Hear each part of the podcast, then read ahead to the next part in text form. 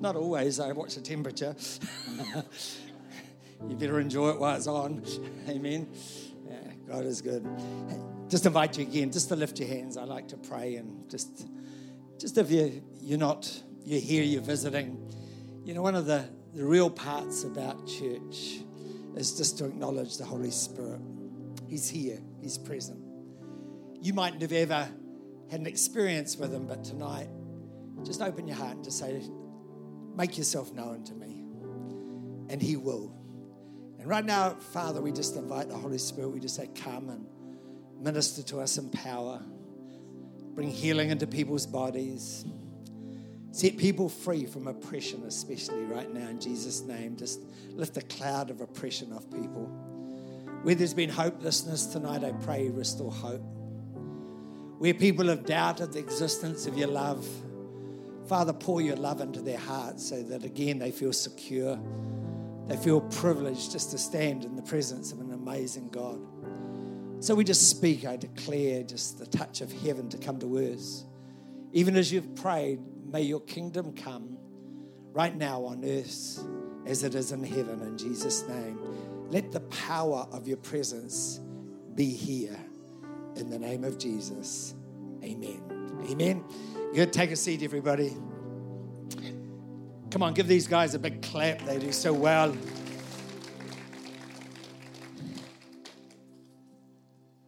Great to be here. The topic of my sermon tonight is just simply Jesus. Say Jesus. It's a pretty good name. Amen. It's just simply Jesus. And uh, I just pray you'll just allow the Holy Spirit to minister to you. Where I want to minister from is found in the book of Revelation, Revelation chapter one. And so if you've got a Bible, you might like to turn there, but it will come up on the screen. And uh, just allow God to really touch our life. Because in the end, really, that's what the Christian church exists for. It exists to lift up the person of Jesus Christ. Amen? And uh, I love uh, the church that God is releasing through the family of Equippers. But we're not here to lift up Equippers. We're here to lift up, come on, Jesus. Amen. Just happens to be our family, a group of people wanting to do something significant together. And our whole mission to is equip people for life. But may their faith rest in the person of Jesus Christ. So it's all about Jesus for us. And that's what we're here for. Amen. Uh, as I mentioned, this, for those who are here this morning, I had a good Christmas. I, I travel a lot, but I decided that I'd do something that Uh, I needed to do was simply take three weeks out. I was in a church in Tauranga and someone gave me a prophecy. It just says, God is speaking to me to take a rest. And so I just obeyed him. I took a rest and it was really good. And so uh, my sons have a property north of Auckland in a place called Mangawhai. And the wonderful thing about this property, it's completely off the grid.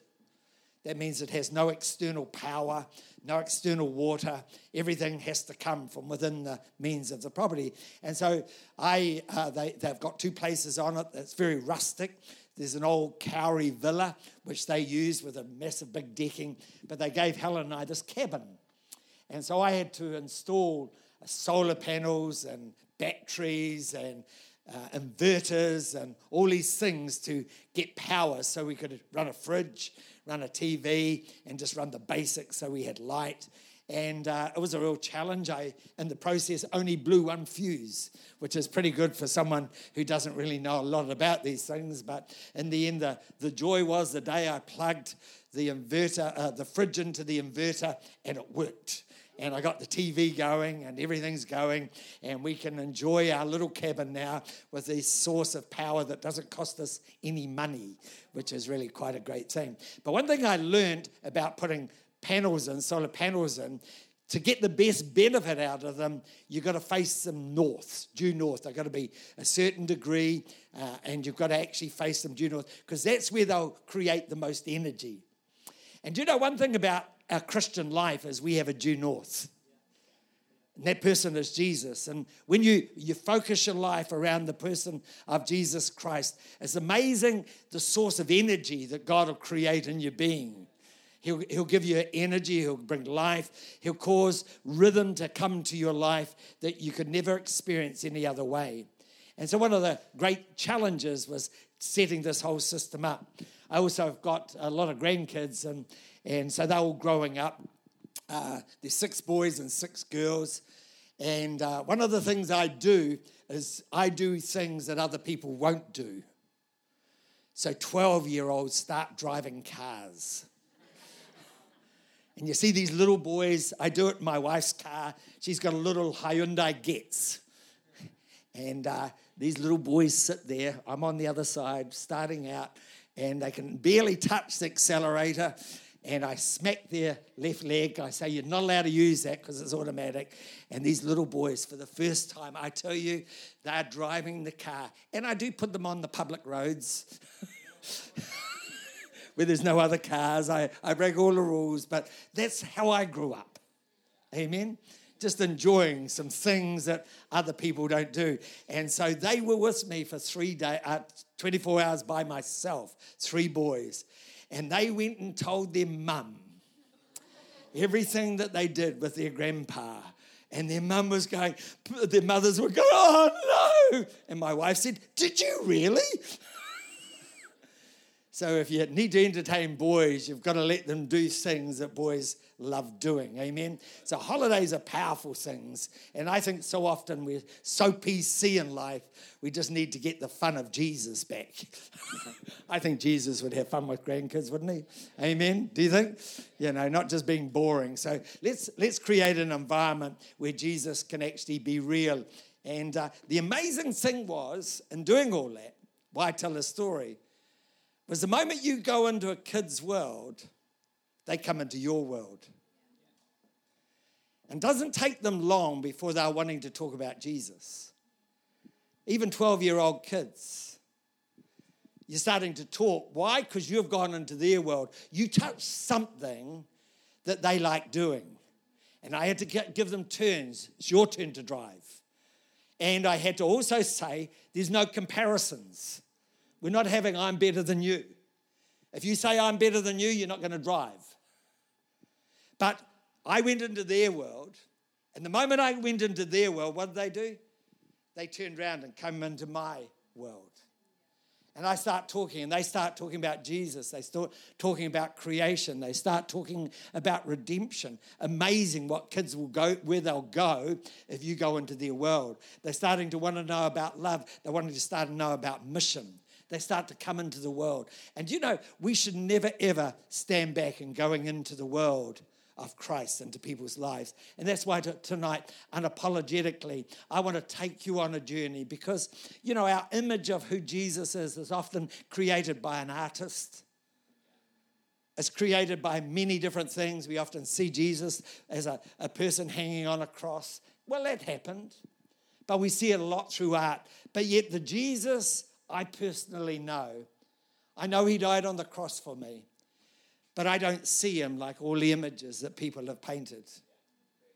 And tonight I want to bring you on a journey of the uh, this great man. His name was John, and just how he he he physically knew Jesus. But then God came, Jesus came to him in a very special, powerful moment in this book of Revelation.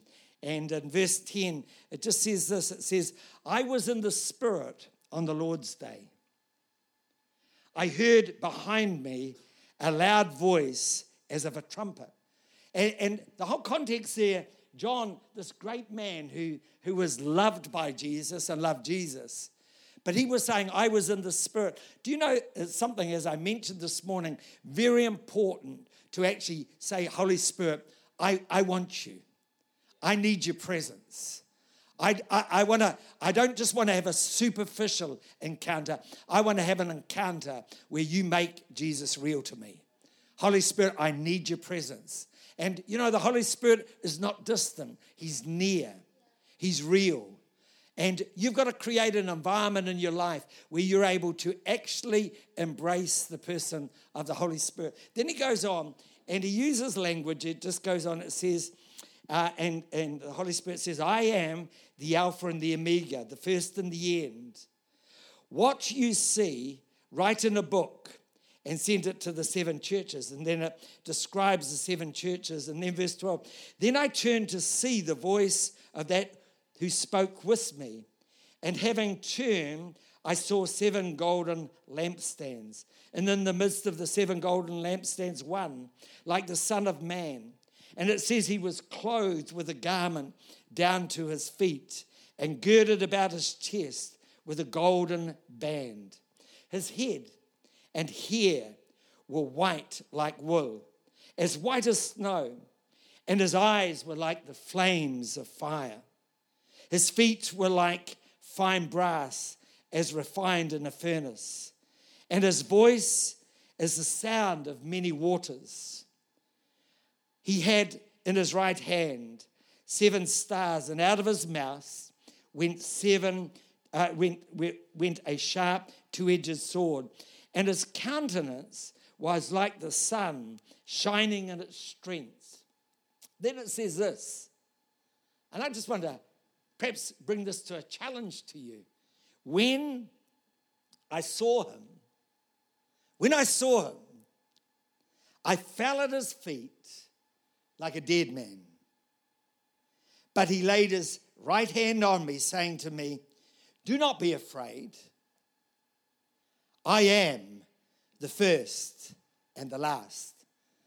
But this encounter of John, one who'd walked with Jesus on the earth, who'd actually, the Bible says, even had leant into his bosom.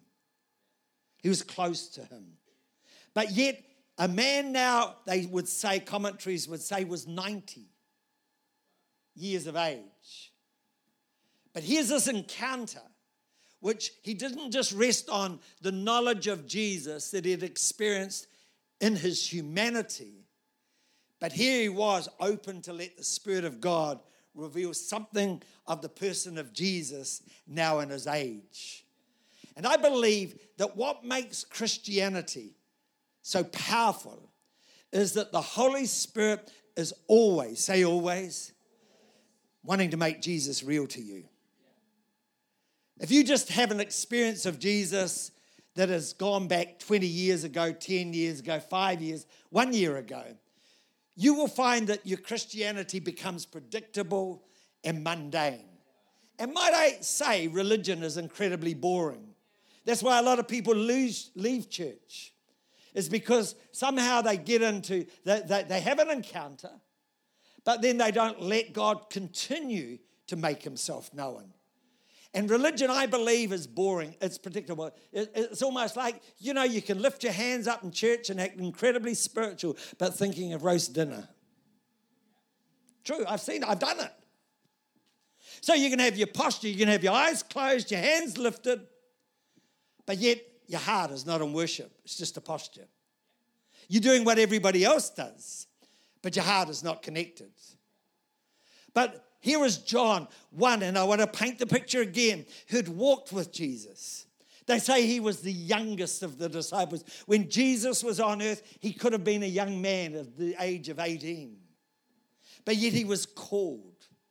He was, he was, he was the one that, that he terms in his own, own words that, that Jesus loved. Jesus loved them all, but that was his, that was his wording. But yet, here he is, he's gone through life. He was impaled in oil. He should have lost his life. But he survived miraculously. And now on the island of Patmos, he says, "I was in the Spirit on the Lord's day, and Jesus came to him through the Holy Spirit." How many want their two thousand sixteen to be defined by a fresh encounter with Jesus? Come on, how many want their worship and their praise to go to another level because somehow Jesus has become real to them in a way they have never seen? And I pray tonight that somehow just in the words that John used, I can actually let the Holy Spirit stimulate you to go on to a journey. And you know, Ryan, I was sitting by you and, and, and I just really felt the Holy Spirit. And I know you're a man's man. I know you've got a lovely wife over there, but you're a bloke. Amen. Amen. Rugby, I was going to say racing, beer, no. but but you're a man. But I believe the Holy Spirit spoke to me and said, "Ryan, I want to take you higher this year. I want to take you into my presence in a way that you've never been before. Your revelation of who Jesus is going to, to grow. It's going to, it's going to frame your life. But he, he, here's the wonder of it. He wants you to go higher so you can go lower. So you can go, go right down and you can pick up people in their brokenness because you know who you're going to bring them to. And I believe that this year is a challenge for you because God is opening doors for you that go way beyond what you could comprehend or understand. But yet in the midst of it, God's saying, come on, come higher, my son.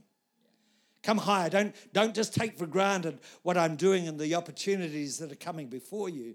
Why? Because the higher you come, the more you understand of me, the more, the deeper you go into my presence.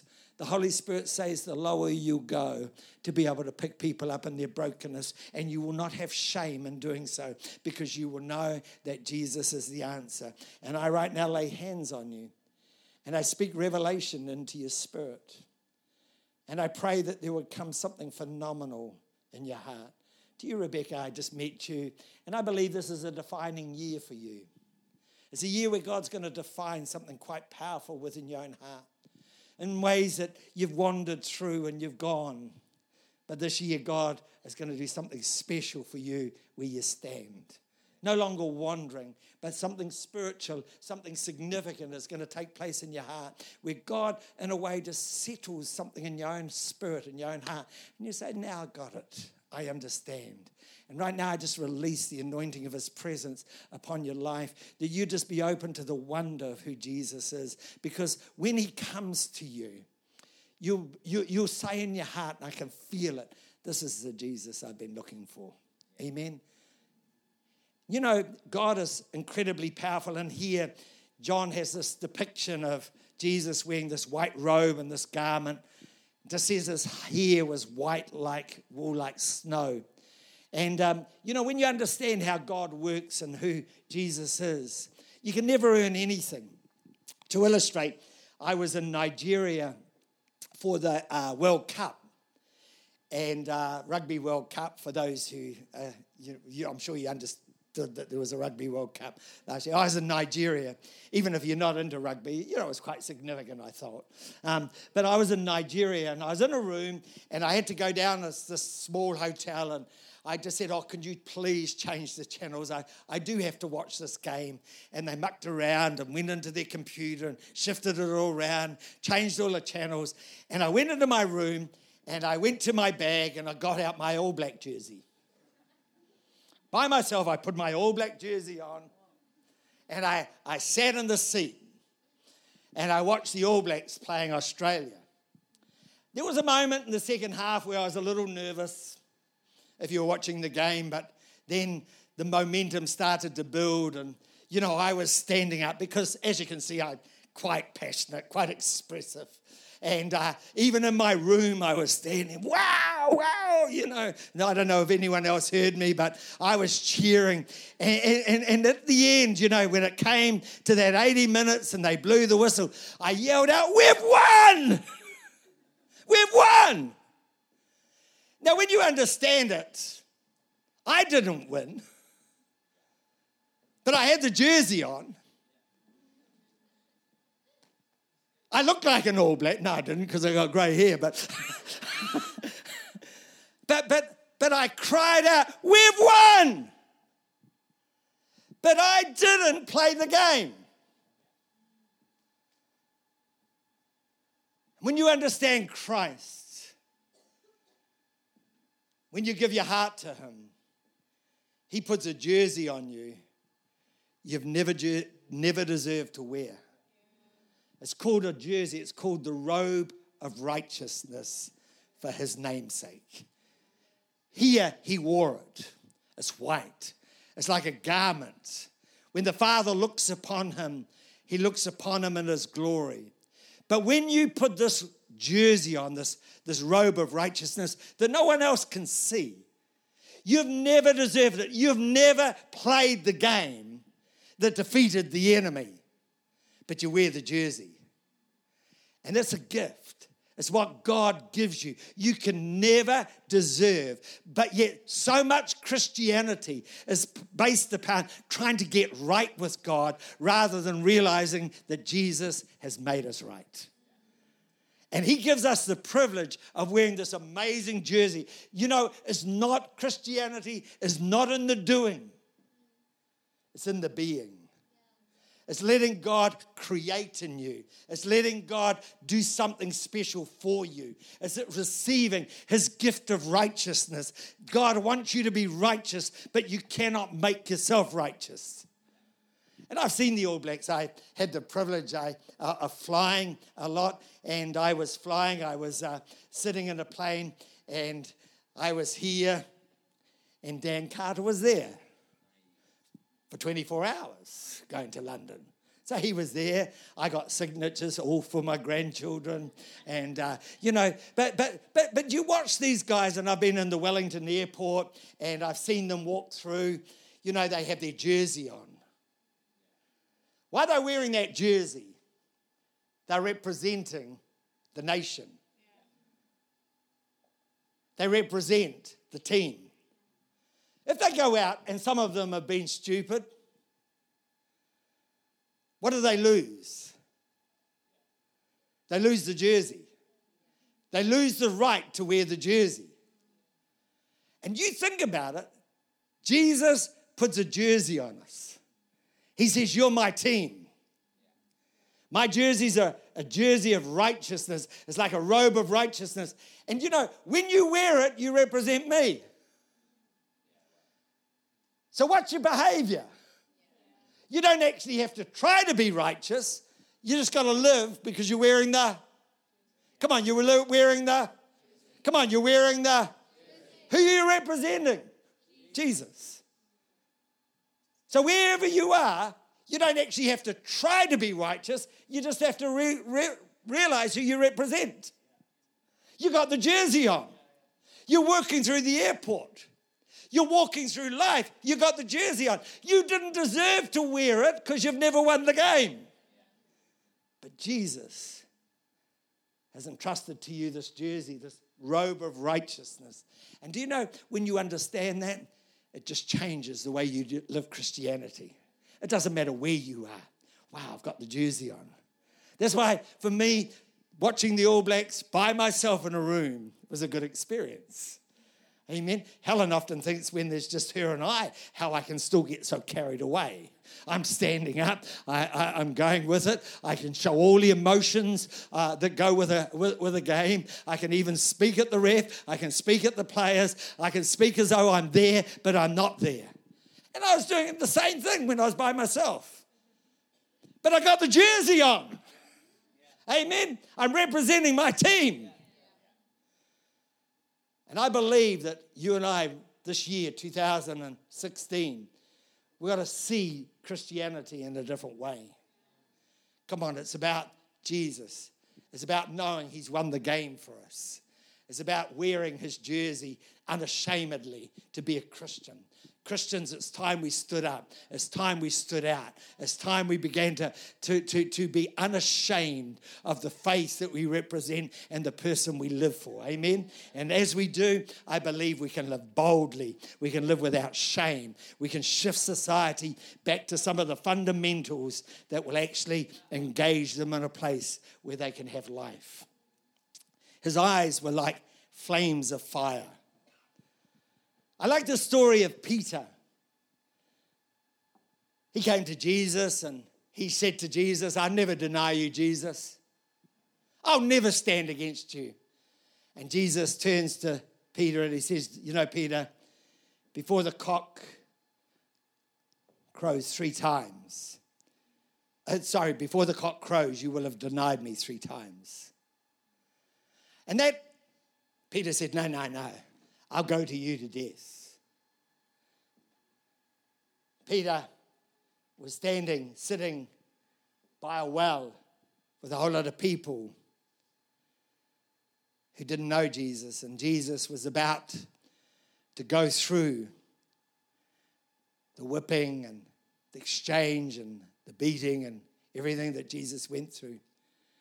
And a girl turns to him and says, you're one of them. He says, no, no, no, I'm not one of them. I, I'm not with him.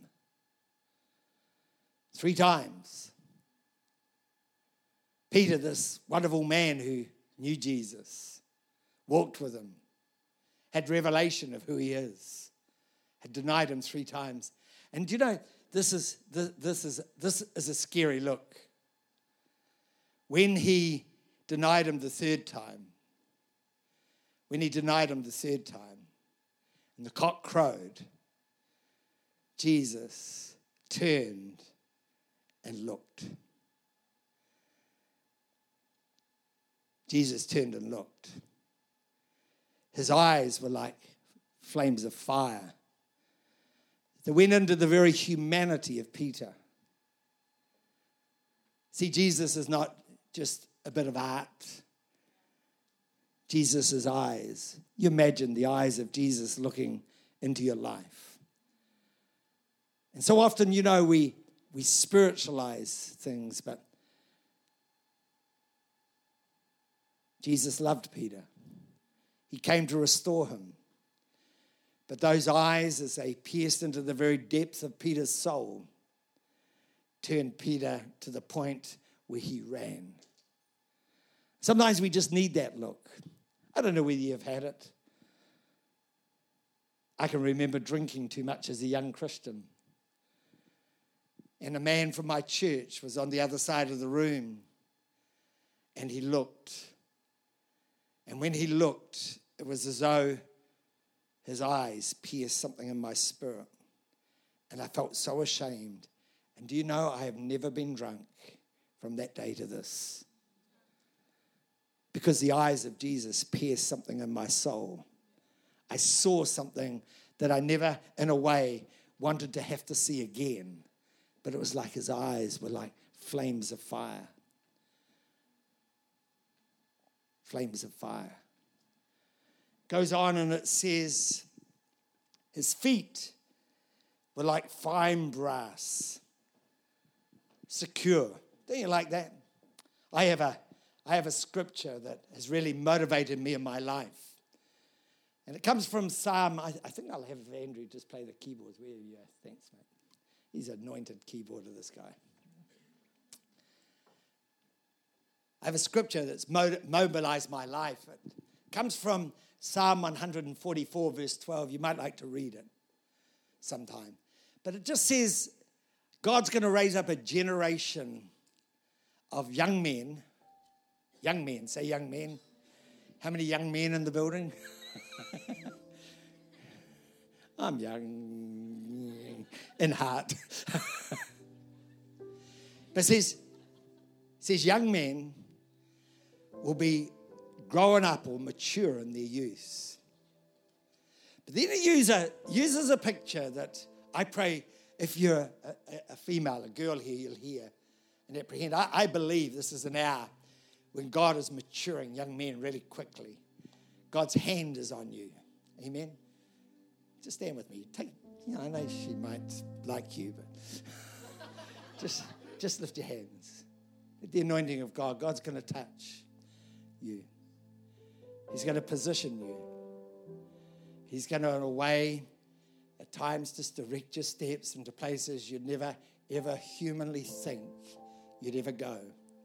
But he's going to lead you into those places. And when you stand there, he's going to instruct you. He's going to minister to you.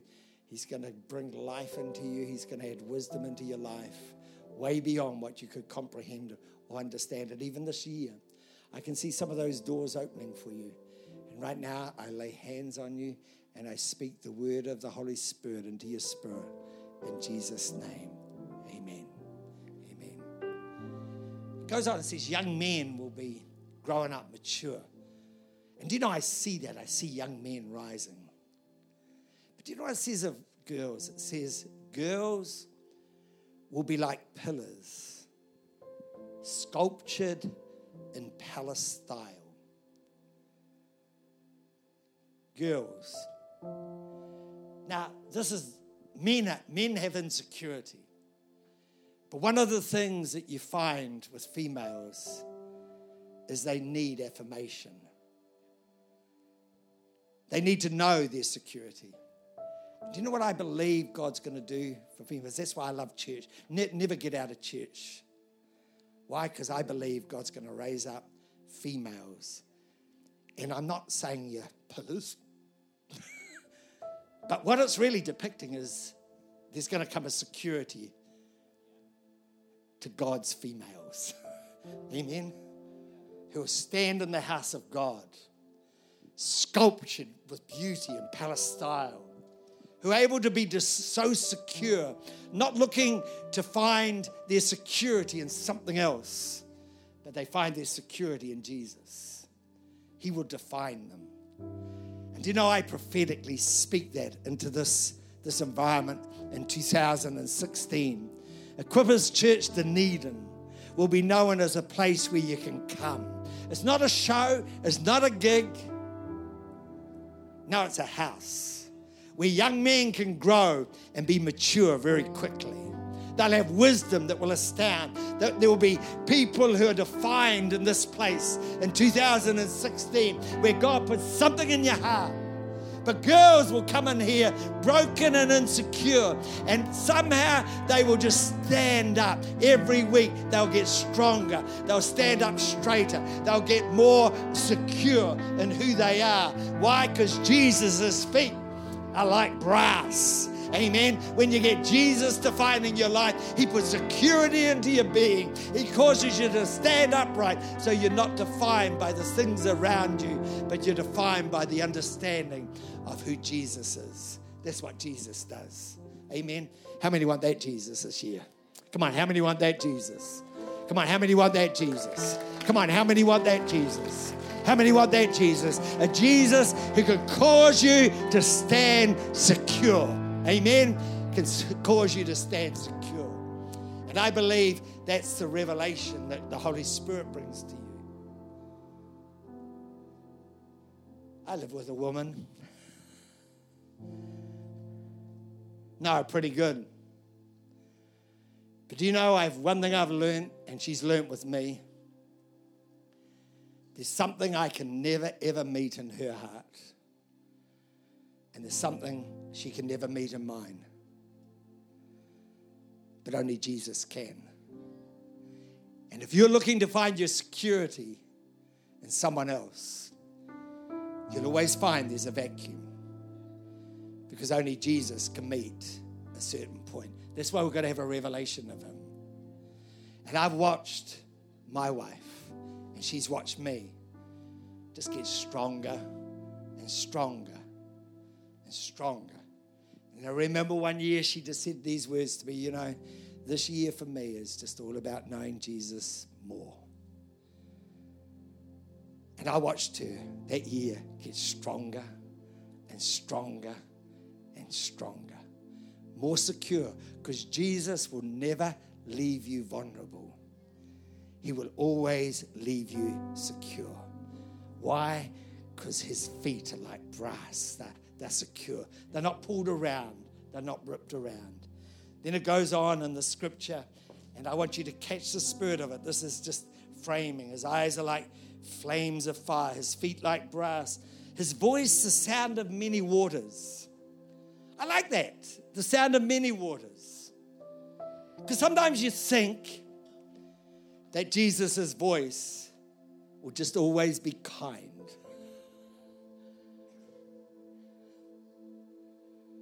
But when you understand Jesus, His voice is not always kind. He had the voice that said to the disciples, follow me. I will make you fishers of men. It was like, you come with me and I'll show you how you can do life. Then Peter one day, again Peter, he seemed to be the, the one who stands out the most.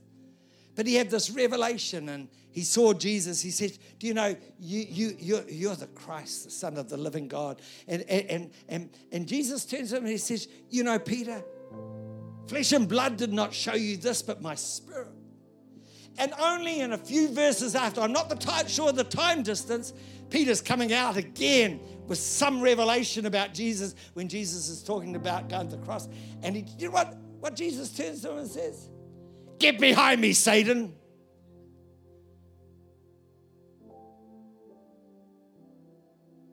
But yet Jesus' voice is there to say to Peter, you know, before the cock crows, you will have denied me three times. But then On the day after his resurrection, he's on the beach. And he's sitting. And his voice knew how to gather Peter. Do you love me? Do you love me? Three times. You know I love you, Jesus. But yet in his humanity, Peter had failed. But the voice of Jesus was restoring. See, see, the voice of Jesus is not just all cuddles. Do you hear me? It's not just all cuddles. People, people think, oh, Jesus, he would never be stern. But you imagine him going into the temple. He didn't go in nice and, oh, oh, oh, oh boys, please, you, you're not doing what's right in this house. Please get rid of all those tables, you naughty fellas. The Bible says he went in, there was indignation in his heart. He was angry. Sometimes with little children, you've got to show your anger. Not that you are angry, but you show anger because they don't listen. You've got to be, you, you've got to show anger. You've got to say, no, what you're doing is wrong. You continue to do that, your life is going to get destroyed. You don't go up, no, no, no, you can't do that, little fella. No, you, you, there's a sternness in your voice. Come on, there's a sternness. Good parents know how to have a sternness in their voice. In my day, a smack didn't hurt. I'm not sure about today. You might still do it. But I think it doesn't hurt. Why? Because they need to know the indignation. And Jesus showed it. He showed indignation, but yet he showed love. He showed security. Follow me. I'll make you fishers of men. When, when they had revelation, he said, you, you don't know what. You, you, God, the Spirit of God has revealed this to you. You see, don't, don't just get a picture of Jesus as a nice bit of artwork. Or don't just see Jesus on the cross. Let Jesus become more real to you. Let God speak into your heart in two thousand sixteen. Let God, let the voice of God shape your humanity. It says his words were like sharp two-edged swords. I, I know I've shared this here before. Um, I'm sure I have. Um, but I want to share it again because it probably just best illustrates what I want to say. As you can see, I'm quite a passionate person. And passionate people by nature can have what you call a short fuse. Does anyone know what a short fuse is? A short fuse is you can blow up really quickly and then come down quite quickly. But you don't actually realize you're doing it. You know, you just bang, you know, and then you're down. Life carries on quite normal and you're just living along until something else touches the fuse and it's very short and you blow up and you come down again. And, you know, I just lived like that. That's how I was. And, you know, I pastored a church like that. And then one day my wife just said to me, she said, Bruce, she said, I can't take any more of your anger. I said to her, I'm not angry, no. Because somehow, you know, you're blinded to things in your life.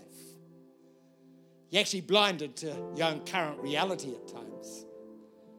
And so I walked away and she hadn't just said it then. She had said it a few times before. But this time I, I got up in the morning as I do and I was having my devotion. And I remembered her words for some reason this time. And do you know what happened to me? I, I was there, I was praying, I reflected on the words, and then I heard this. You ready? This was the Holy Spirit. He said, neither can I. Neither can I. And like that was a, like a sharp, two-edged sword that just went, ugh.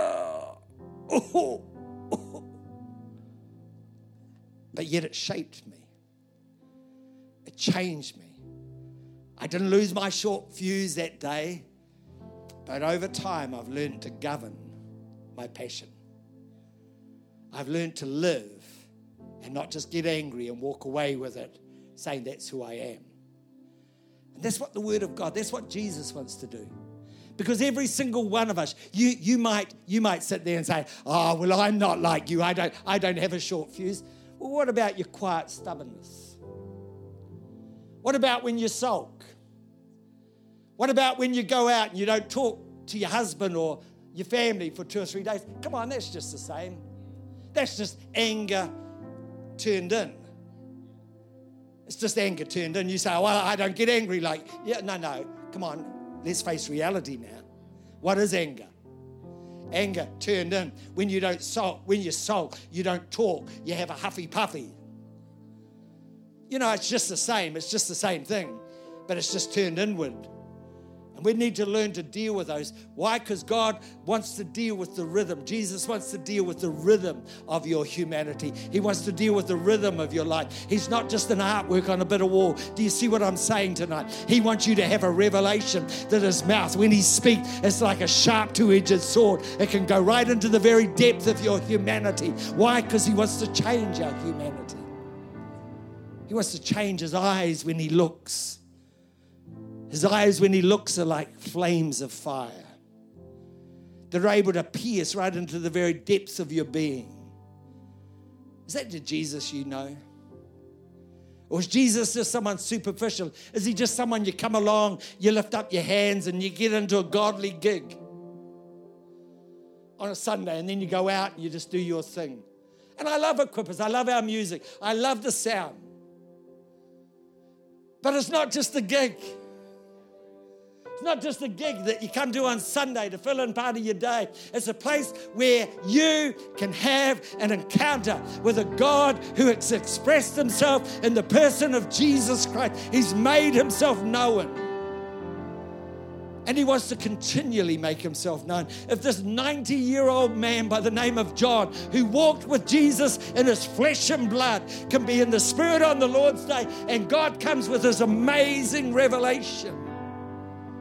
It says, write it down. But it moved his life. It moved his life to the point where I just, I, I just think it's incredibly powerful, because it says that when John had this revelation, just uh, one of you young guys, you look pretty good. Yeah, you're a handsome man. Come here for a minute. What I want you to do is lie on the floor. Face down. Yeah. This, you're dead. Yeah. It says he fell on the ground like a dead man. There's something in his heart. There was something in his spirit that was so moved by what had taken place. So moved. But do you know, please listen to me, Jesus never leaves us on the ground. He comes and he puts his hand in our hand and he says, stand up. And when we stand up, we stand up with a new view of life. We stand up with a new courage. We stand up with a new perspective on how we walk and what we do. But initially, our response is, wow, Jesus, I never thought this encounter would put me on the ground. And I believe that this year, the Holy Spirit's going to touch your life. And right now I just speak, and I just want you to lift your hands if you wouldn't mind. Just relax, just relax. No, just relax. Don't worry about anybody in this room. Just relax. And now let God come to you. Let the anointing of this Holy Spirit just come right over your life. There it is now. You got it, haven't you? It's going right over you right now. Just anoint him. Anoint him. Anoint him. May he even wake up in the night and have just such a sense of your presence. Your anointing. Just touch him. Just touch him. Just touch him. Just touch him. In Jesus' name. Amen. Amen. See, see the Holy Spirit. There's been moments, you know, I remember as a young Christian, I, I grew up on a farm just north of Wellington, and I'd go out at night and be sort of like twilight, and can remember just sitting on an old tree stump. Just as I sat, just the presence of the Holy Spirit being incredibly real. And I'm a bloke. I was a farm boy. I I belonged to a young farmers club, and if you know what they're like. I remember just sitting on an old stump. And somehow the presence of the Holy Spirit just became so real.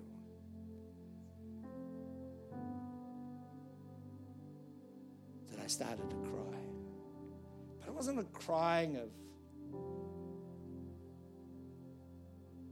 of pain, it was just the tears that God, you would be real to me. This little farm boy, you'd become real to me. And I remember just sitting there and just sitting and just letting the Holy Spirit somehow just bring Jesus to me. You know, many years have passed since that moment. But I tell you, still the most precious moments in my life is when I just stop. I'm in the Spirit on the Lord's day. And something of the presence of Jesus just gets a little bit more real. I understand who He is, and He helps me to understand who I am. And this year, I want to break the curse of religion. I want to break it. It's like a curse. And I want you to have a fresh touch with the person of Jesus. Why? He will correct you, but He'll make you. Girl here, this, yeah, you. Just come. Just come for a moment. Just lift your hands. Just stand in the presence of God. When I touch you, the Holy Spirit's going to go right over you, and He's going to deal with an inherent insecurity in your life. Amen? You ready for it? And right now, in the name of Jesus, I just lay hands on you. There's the anointing right now in Jesus' name. In Jesus' name, He's just touching you. Right now, He's just going right over your life. And you're going to just get stronger and stronger and stronger in Jesus' name. Wonderful couple, older couple, I can't remember your names. Yeah, just here. Just stand for a moment. Do you mind standing here? You, both of you. Yeah. Yeah, you two. Yeah, you. Yeah, both of you. Just stand. Just stand. Yeah, you two. Yeah, you. Just stand. Both of you stand. Both of you. Just stand. Just, just come. Just come. You're a great man. You're a great man. Great couple. Right now, in the name of Jesus, I just lay hands on you. And I speak the presence of Jesus. That even as you put your head down on a pillow at night and sleep, you're going to dream dreams that are just like heaven is coming to earth. And God's going to do something incredibly special in your heart. And I lay hands on you. And I just ask for the supernatural touch of heaven, the presence of God, to touch you. This couple here is an amazing couple. Do you know why? Night church is normally for young people. This couple's got a young heart. Amen. You make sure you value that lovely couple, young people. Amen. You make sure you love them. There's a girl right over there. You got your hand like that. Yeah, you. Just stand. Would you mind just coming quickly? You've never been. Just, just come. If you've never been in this church before, I, I'm not here to embarrass you. I'm here just to pray God will touch you. And I pray right now in Jesus' name, the Holy Spirit will come to you. Sometimes, you know, even out of your own mouth, you expect doubts and fears and you have apprehensions. And there's so, so many things. It's like I can see there's just like, like a whole lot of loose threads that have never really come together. But this year, God is going to make himself known. And I'm going to, I pray right now in the name of Jesus that some of those loose threads will come together. Some of the things you've doubted, some of the things you've feared, some of the things you feel at times an incredible vacuum in, God will fill. And as I lay hands on you, I bring healing, even into the insecurity in your mind and your heart. And where people have spoken, I can even feel sometimes there's been abuse. God will heal supernaturally in the name of Jesus. Amen. Amen.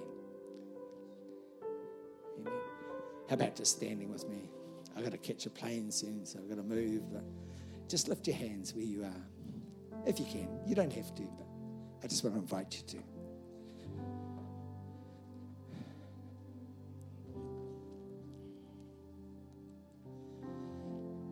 Just, just with your eyes closed. Before he fell on the ground, it says his face, his countenance was like sun shining. It's like the beginning of a new day. And today I prophesy into Equippers Church and Christchurch. I prophesy over your life that this is like the dawning of a new day when the sun comes over the horizon. And people start to get a fresh vision of who Christ is. And as you get a vision of who Jesus is, I prophetically speak, it will not make you weird. It'll make you just normal. You'll have the greatest marriages. You'll have the greatest friendships. You'll have the greatest vision and direction in life. Things will start to fall into place. You'll see God working on your behalf supernaturally. And I now, just with your hands lifted, I can't pray for every individual, but right now there is an anointing in this room where I speak into every single person's life prophetically. And I ask that, Father, in the name of Jesus, this year will be defined by Holy Spirit encounters where Jesus becomes known, where he becomes real, that people will know they are forgiven. They will understand the God of mercy. They will understand truth surely does set us free. It is not something that's boxed in law, but it's a, a, a step towards the greatest life of liberty and freedom that people could ever know. That they would understand that grace makes their life work. And in Jesus' name, I pray that you, Father in heaven, through your Holy Spirit, will make Jesus known. I prophesy that there'll be something on the lips of people in this church where they will say, wow, Jesus, his name truly is above every other name. I declare praise. I declare thanksgiving. I give him honor. I give him glory. I esteem him as the one who has clothed me in righteousness. I declare his victory. I thank you in Jesus' name. Hallelujah. And everybody said, amen. He's a healer. Just before I go, if you're in physical pain, just lift your hand right where you are. Just lift it right up, physical pain, right now. Now, what I want you to do is you can find someone, you're part of the church, feel good about it, just lay hands on with me, and we're going to pray together right now. I can't pray for everyone, but we're going to pray right now. Right? As you lay hands, lay hands on their head. Lay hands if you can. Come on, lay hands on their head. Right as I pray, right now, we're going to agree together. We're agreeing together. Right now, in the name of Jesus, I speak the power of Jesus to heal. Every physical affliction, every bondage, every area of pain, every iniquity, we break right now in the name of Jesus. And we declare that this is a house of healing. It's a house of breakthrough. In the name of Jesus, amen. Amen.